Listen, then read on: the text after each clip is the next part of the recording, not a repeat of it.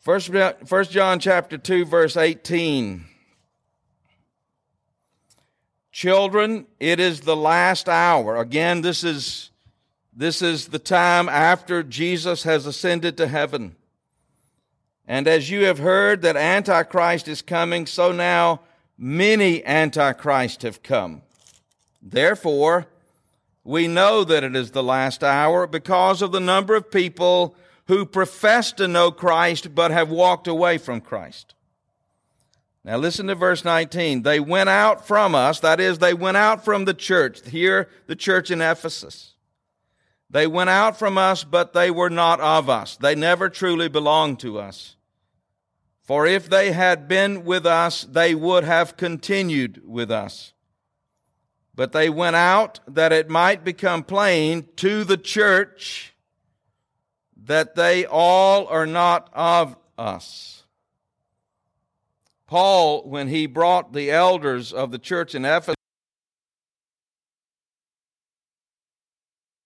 to Jerusalem and Rome, Paul would say to those elders as he gathered with them, according to Acts chapter 20, that after his departure, fierce wolves would enter the church and the fiercest wolves that were entered the church in Ephesus were already in the church. And it was Paul's preaching and teaching of the Word of God that kept those wolves at bay. But Paul says, after my departure, they will rise up and they will deceive many because they are driven by the de- demonic. So, Paul, writing to Timothy, Paul says, some will depart from the faith, that is, from the body of doctrine that the church has believed and taught faithfully. They will walk away from that. They will compromise their commitment to the truth of God as embodied in the doctrines that are taught, the faithful doctrines. They will devote themselves to deceitful spirits. These are demonic spirits. They are led away by these deceitful spirits and what they're teaching. Look at the end of verse 1. This is so critical. They will devote themselves to the teaching of demons. The word teaching here means the doctrine of demons. The devil has a theology and he's taught well all of his demonic host his theology. Where does he want his theology taught? In the church. Now, it would be wonderful if the teachers who are demonic teachers, teaching as the truth of God, the doctrines of the devil, it'd be wonderful if when they showed up and stood behind the platform, they were to say, I'm here from the devil and I have good news for you. But the problem with demonic doctrine is that it always contains truth. Always. And it's enough truth to deceive those who are not rooted and grounded in the Word of God. And it's happening all over our country. It's happening in church after church after church where people are not being taught the truth of God. What they're being given on Sunday mornings and even on Sunday nights is something short that has no substance. And it's only about calling people to some kind of decision. It's not about growing in the depth of the fullness of the knowledge of God that is found in the Lord Jesus Christ. So Paul says, these people who wander away because they can't receive, because they don't belong to God, the truth of God, they're open to deceitful spirits and to the doctrine of demons through the through the insincerity of liars, these are the demonic teachers whose consciences are seared. Look at verse 3. who forbid marriage and require abstinence from food that God created to be received with thanksgiving by those who believe and know the truth. Now, here's the point. The point is that one of the most popular ways that demonic teachers work is that they make coming to Jesus very easy and then they make your life about keeping some kind of moral code. So that you say, when asked, Am I a Christian? Your answer is in terms of what you don't do. Are you a Christian? Well, yes, I'm a Christian. I don't do, and then you have your little list. And that's all you have. You have your profession of faith and you have your list of I don't do. This is demonic teaching, and it will destroy the church when believed and practiced. Paul says, Look, God is not that kind of God. He is the God of truth. And He is the one who calls us not only to believe the truth and know the truth, because everything that God created is good and nothing is to be rejected if it is received with thanksgiving, for it's made holy. You remember the sermon this morning, 1030 this morning, for it is made holy by what? The Word of God and prayer. How do believers stay focused on being faithful? Every truly blood bought, born again, spirit filled believer desires at the depths of our heart to live daily in devotion to Jesus as Lord. That's like the pulse of our lives, it's the passion of our souls. How do we do that? Well, Paul says it's simple. It's through the Word of God, feasting on the Word of God and prayer, listening to God as He speaks in His Word, and praying. But those who teach the doctrine of demons will never teach you that. They will short circuit. Oh, I don't believe that stuff. Uh, just sit and listen, and God will speak to you out of nowhere. Don't invest your time and energy in the Word of God.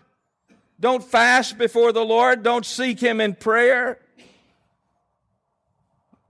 We're buying into doctrines of demons even when we don't think we are. So,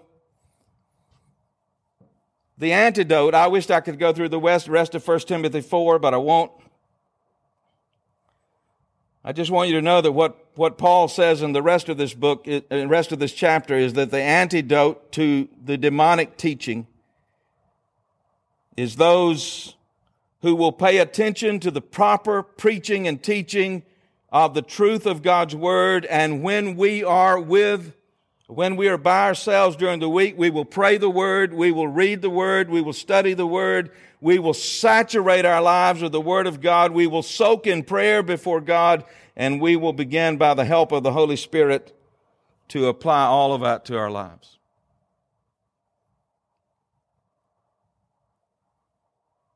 Now, demons are at work all over the world. They're, work, they're work in every culture in the world. And one of their most fundamental ways of working with believers is to blind us and to numb us to what they're doing. Now remember the doctrine, the fundamental doctrine of the devil that he confronted Eve with in the Garden of Eden is twofold. Don't believe everything God says in His Word. God wants to rule over you, He wants to control you. He wants to deny you your freedom. Don't listen to him. You live your life as you choose to live your life. Don't let God control you. That's a fundamental doctrine of the devil. It's tied together with this doctrine. Life's all about you. Life's all about you, and you need to pursue whatever brings you pleasure and will prosper you in your life. God is out to rule over your life, and He wants to rule over you oppressively, but you're the center of the universe, and you need to pursue whatever brings you pleasure. Now, listen carefully. You can't take that doctrine of the demons or of the devil and bring it into your life as a Christian and say, I believe in Jesus and I love Jesus, but I also want to live the way I want to live. You cannot do that. Because what you're doing when you're doing that is you're effectively succumbing to the blindness and the numbness that Satan is producing in your heart. Now, here's a truth, bullet point number three, that I think is so critical. I got interested in demons back in the early 90s. Now, back in my liberal days, if you had asked me, Do you believe in demons? My answer would have really depended on whether my job depended on it. But if you had asked me, this is what I said No, that's in the past. There's no such thing as demons now. We have learned, we have evolved. so now we have psychosocial categories for explaining the demonic. Now, you read the Bible and study the Bible and listen to the God's Word, and let me give you a big theological term for that understanding that what we have that used to be the demonic is now found in psychosocial categories. Let me give you a big theological term for that. That's hogwash. That's just complete, total, thorough hogwash. It is worldly teaching. It's worldly wisdom. But you would be shocked at the number of professing believers who actually believe that. When I began to study the demonic, I began to see something that shook me. We can see the demonic at work in other cultures while denying the reality of the work of demons in our own culture. I remember the first time we took a mission team to Alaska. And we went up as a group to see where they made the totem poles. Now, what do they make those totem poles for? They worship them. And they believe in the worship of the totems. Is that of God or is that of the demonic world? It's not of God. That's totally demonic. The place where we went had a gift shop. Everybody went into the gift shop and bought these little totems. You don't mess with demons. It's just a piece of wood and it's multicolored. You don't mess with demons. This is the demonic world. Oh, the first time I went to Thailand to visit Don and Betsy, and I saw these spirit houses everywhere because they actually believe in the worship of ancient spirits. They light candles in honor of ancient spirits. Now, you and I look at that, and what do we say? That's demonic. How could people ever do that? We can see the demonic in other cultures, but we don't see it in our own. That's what I want tonight, I pray, to help us see. Do you believe demons are real in Waynesboro, Georgia? Do you believe they're real in the United States of America? Yes. But we can be blind and numbed to the demonic. We must stay connected with a genuine Christian community if we're going to if we're going to stay focused on the Word of God. Now, we need to we need to make sure that we are in a church that at every level is consistently preaching and teaching and communicating the absolute truth of God's Word. Because the demons blind us and they cause us to be dumb and numb to the true presence and power of God in our lives. Here is a true conflict that I believe every believer in this room has in your life. If you're in the Word of God, I've never been in a church where more people are in the Word of God on a regular basis than here. If you're in the Word of God daily, reading, studying, saturating your soul in the Word of God, the Holy Spirit has either already brought you to or He is bringing you to the place where nothing matters more in your life than your growth in love for and devotion to Jesus as Lord. And you want to live that out. But there comes this disconnect, doesn't it? Between what you desire to be and do, living it out, and how you're actually living your life. Why? Now, the demonic answer is because we're just human. We love Romans 7. We live out of Romans 7. I don't do the things I ought to do, and the things I ought to do, I don't do. And we say, God understands, that's all right. No, no. The disconnect is because something's going on in our lives that is a form of demonic influence that is creating a kind of idolatry that's keeping us from full submission to God as a servant. Even embracing suffering for the gospel. It's okay to read about people all over the world suffering for the gospel. Who of us right now would say, I'm ready? No matter what it costs me, I'll suffer for the gospel. So let's talk about, well, let's go the other way. So here's how demons work De- demons are all over the world, but they work through the cultures where they are found.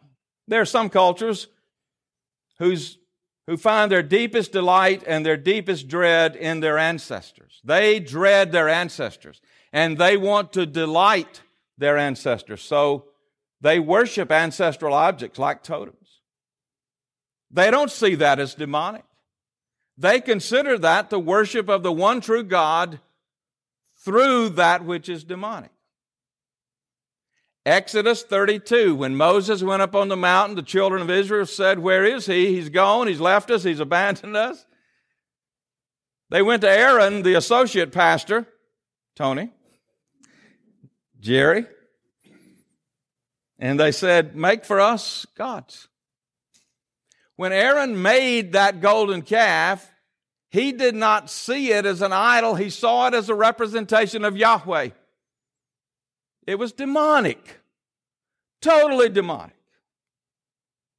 It was a part of the demonic attaching itself to the culture. Some cultures find their deepest delight and deepest dread in the spirit world, like in Thailand. Thus, their worship is driven by what pleases the spirit. Spirit houses, lighting candles, offering incense. You go in churches where there's the lighting of candles and the offering of incense, the raising of the chalice, believing that it's going to be transformed into the blood of Jesus. You're not in the presence of God. You're in the presence of the demonic. And yet we can be so blind and so numb that we don't see that. Some cultures find their deepest delight and deepest dread in physical and in the physical and material world and thus worship the God. This is getting real close to home. We worship the God that can produce physical well being and material success. Now, who in this room would see that that's potentially demonic? None of us. because we live in this world. And we're numb to this. And we're blind to this. Is it wrong to pray uh, for God to bless us materially? No. As long as the focus of that prayer is that God blesses us materially so that we can give away more and more and more and more to our grandchildren. No. So that we can give more and more to the cause of the advance of the gospel around the world. Is it wrong to pray for healing for those who are sick? No. I tell you what's wrong when that becomes an ultimate concern. Now, let me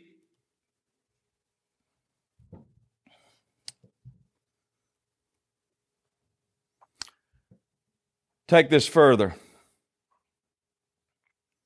Demons are not territorial. Maybe you've been taught about demons, they're territorial. They're not territorial. There's no evidence of that in the Bible. But they do operate in different ways in different cultures. Values and mores, that is, what does a culture value the most, are established by cultures over time. You look at the values and mores of the American culture from the East Coast to the West Coast, and this is what you will find. We want to be known, we want to be loved, and we want to be accepted. Nothing wrong with that value. But God knows that's what we value, so does the devil. So, how does he operate through the demonic world? He creates systems and structures that cause us to be known, loved, and accepted. You find anywhere in our country where there are drug issues, and that's everywhere in our country. What you will find is groups of people who create a context led by a few people where you are promised that in this context you will be known, you will be loved, and you will be accepted. And the demons work through that to bring people into that system, get them involved in the use of drugs. They believe that they're known, loved, and accepted until they don't do what the group wants them to do. and then they're castigated. But the demonic stronghold has taken such deep root that they don't know how to break that demonic stronghold.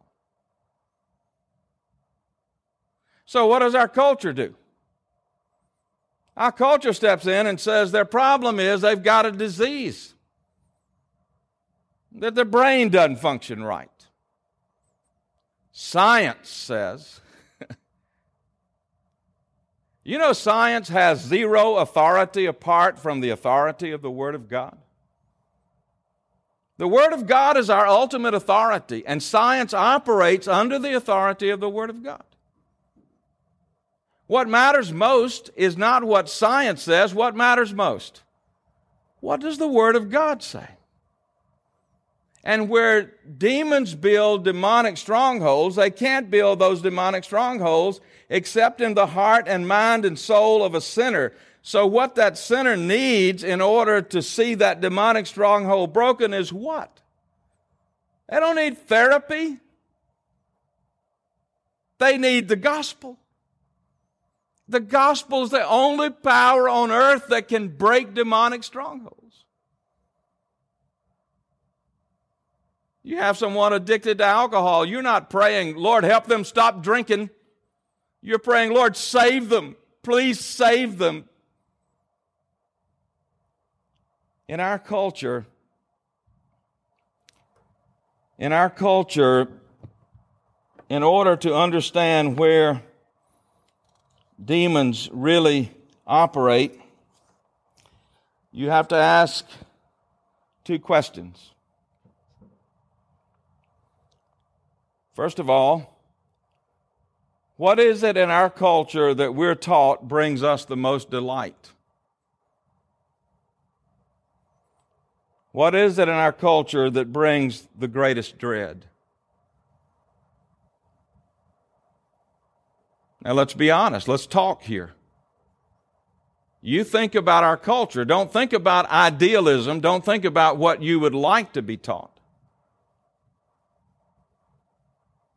But what is it that brings us the greatest delight? What is it that we all need? We've already said we need to be known, loved, and accepted. Let's take a next step.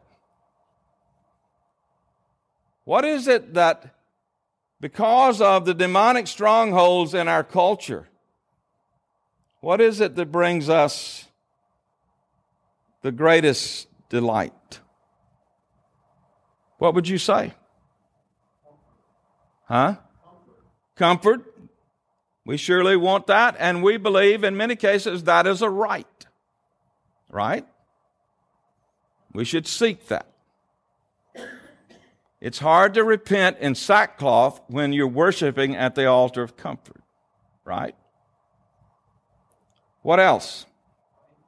Huh? Who said that? Money. That's right. That's a big thing. We we, um, we delight in that. What else? Huh? Affirmed? Yeah. Now, this is a guy who's been on the campus of the University of Georgia. He's been a college student, faithful witness to Jesus. I want to tell you something. That's at the heart of the demonic world in our culture. I believe demonic forces in our world are saying to us we all need three things. Number one, we need to be accepted.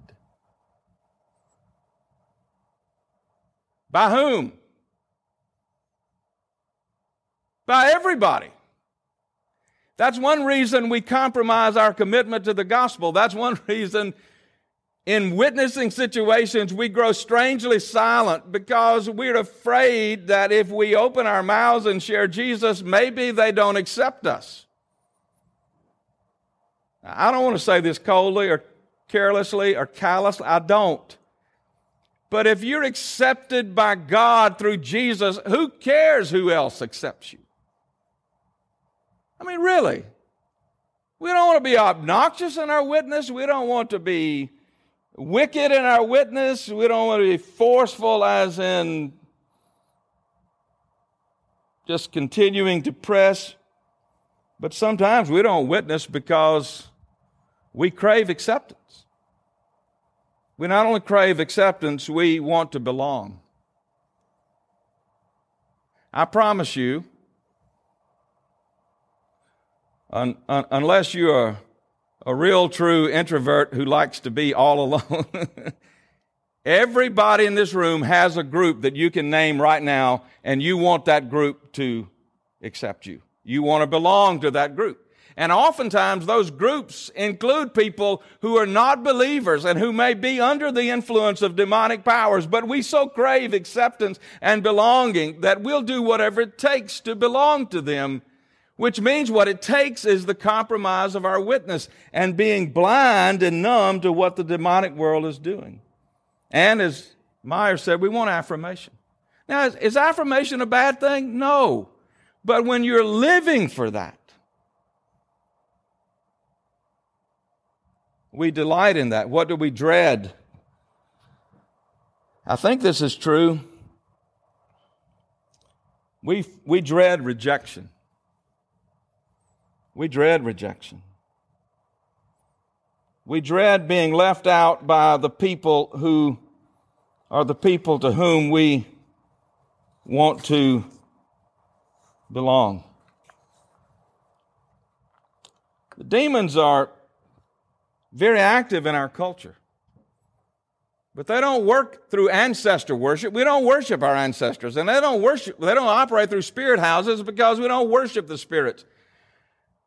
But we worship the God of acceptance and belonging and affirmation, and we fear being rejected and left out. And it cripples us. It cripples us. And Satan knows it cripples us. Now turn to 2 Corinthians 11.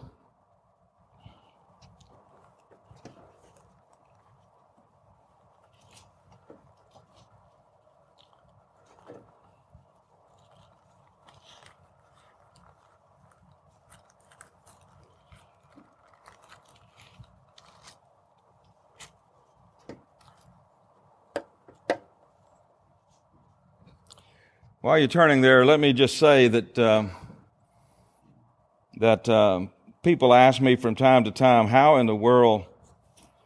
Um, yesterday at the uh, conference, this uh, guy walked up to me, and as soon as I saw his name tag, um, I got nervous. I mean, I did because one of the best writers among Christian writers right now is a guy named Ray Rhodes. He wrote the best biography on Charles Spurgeon's wife, Susie, I have ever read. He followed that up with another book that is among the best books I've ever read. And he wanted to meet me. Imagine that.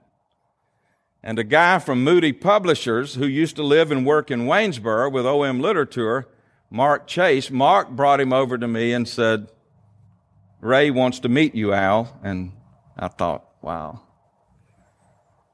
And this was his question What happened to you?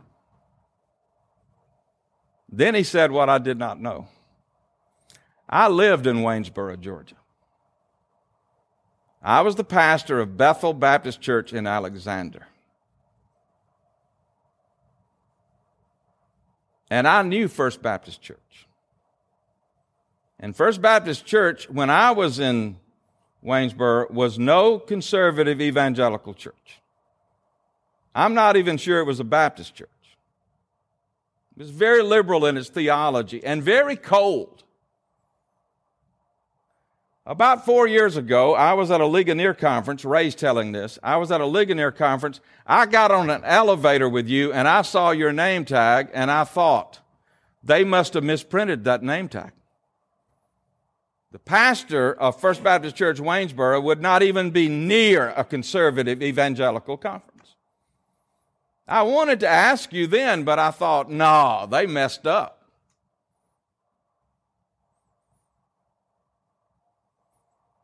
And he asked what lots of people have asked me how did you ever get into liberalism? And how did you get out of it? I can answer both those questions. I got into it by demonic influence. Liberal theology is of the devil. It is of the devil. It is demonic. How did you get out of it? By the grace of God. Only by the grace of God. You know people who are professing believers who are haunted by the demonic. They're driven by a desire for acceptance, belonging. Don't give up. Don't give up. Keep praying.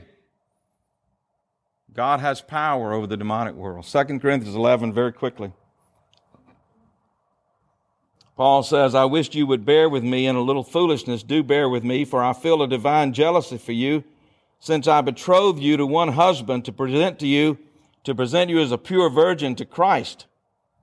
This church belongs to God through Jesus, but Paul is stewarding through his gifts the mysteries of the gospel to this church. But I'm afraid, verse 3, that as the serpent deceived Eve by his cunning, your thoughts will be led astray from a sincere and pure devotion to Christ. For if someone comes and proclaims another Jesus than the one we proclaimed, or if you receive a different spirit from the one you received, or if you accept a different gospel from the one you accepted, you put up with it readily enough. Why? Because Satan has captured your thoughts. So, how does the demonic work? Where does it go first?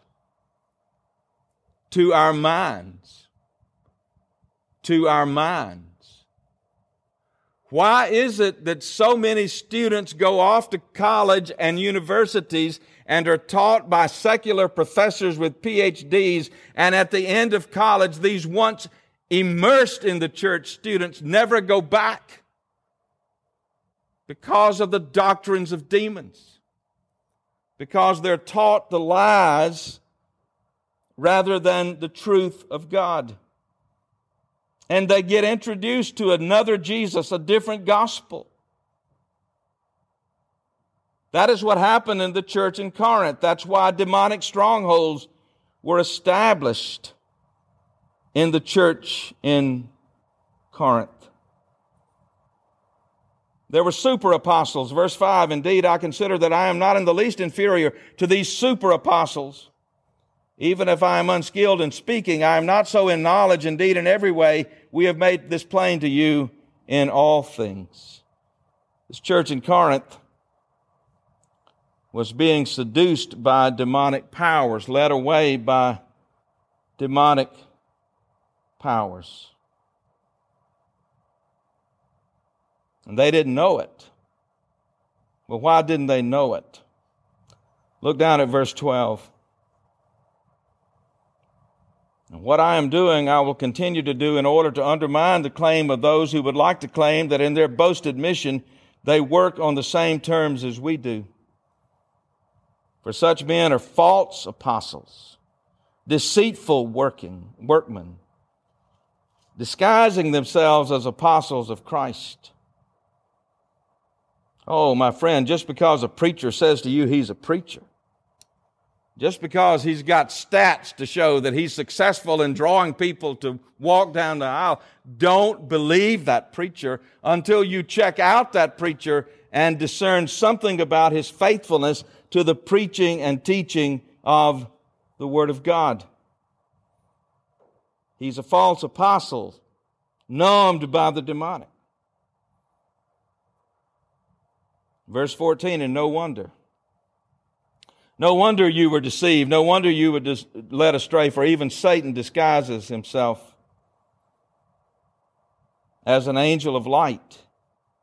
So it is no surprise if his servants also disguise themselves as servants of righteousness.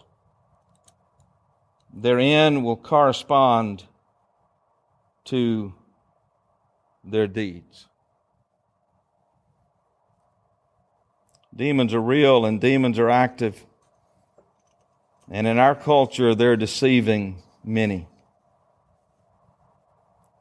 I believe there are professing Christians in many of our churches. If you want to know what breaks my heart most of all, more than anything else, I believe there are professing Christians in our churches who have made some profession of faith in the gospel, but they are under such weak and anemic teaching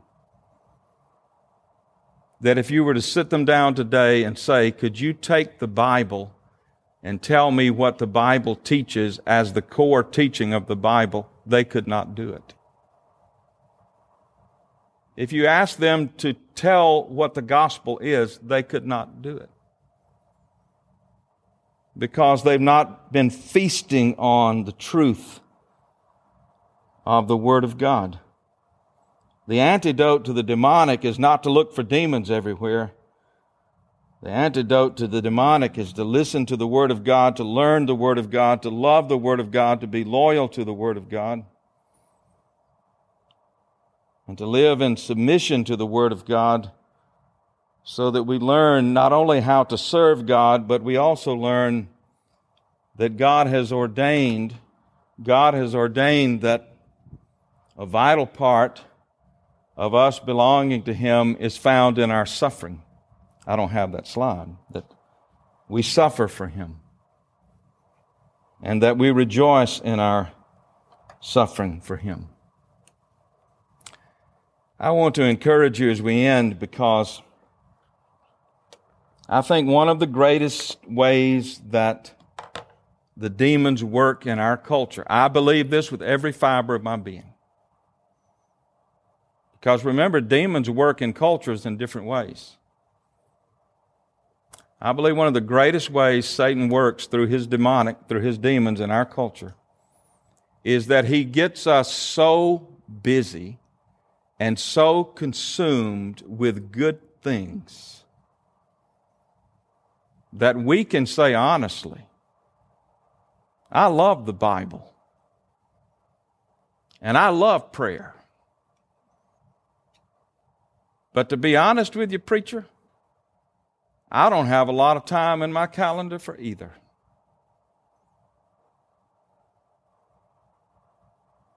Well, you think that way, and you live that way even as a child of God. You're opening your heart to the demonic world, and you're inviting them to come after you.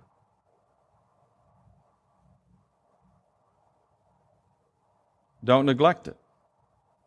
It is our only antidote to the demons who are not only deceiving us, but they ultimately want to destroy us. Well, we're going to begin next week uh, uh, a more joyful subject. we're going to talk about sin. So I hope you will be back next Sunday as we continue our study.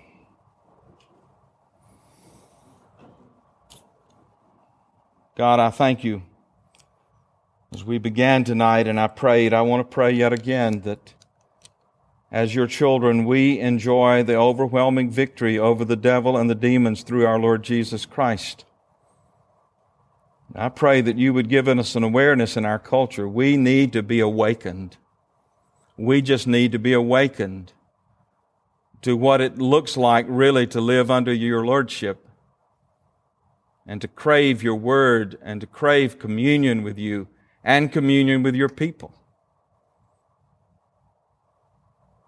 And we pray that you would help us.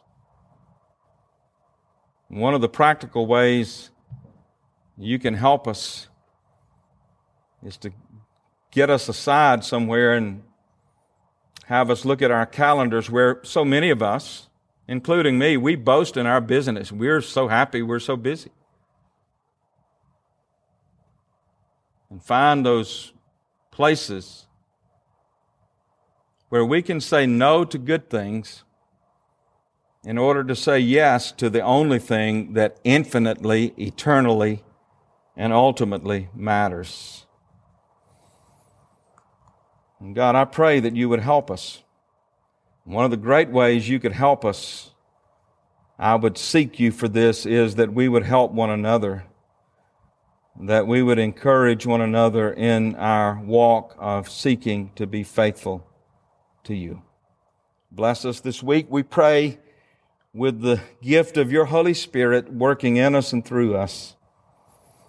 And use us this week, I pray, as your faithful witnesses to the gospel, the glorious gospel of Jesus Christ. We pray in his name. Amen.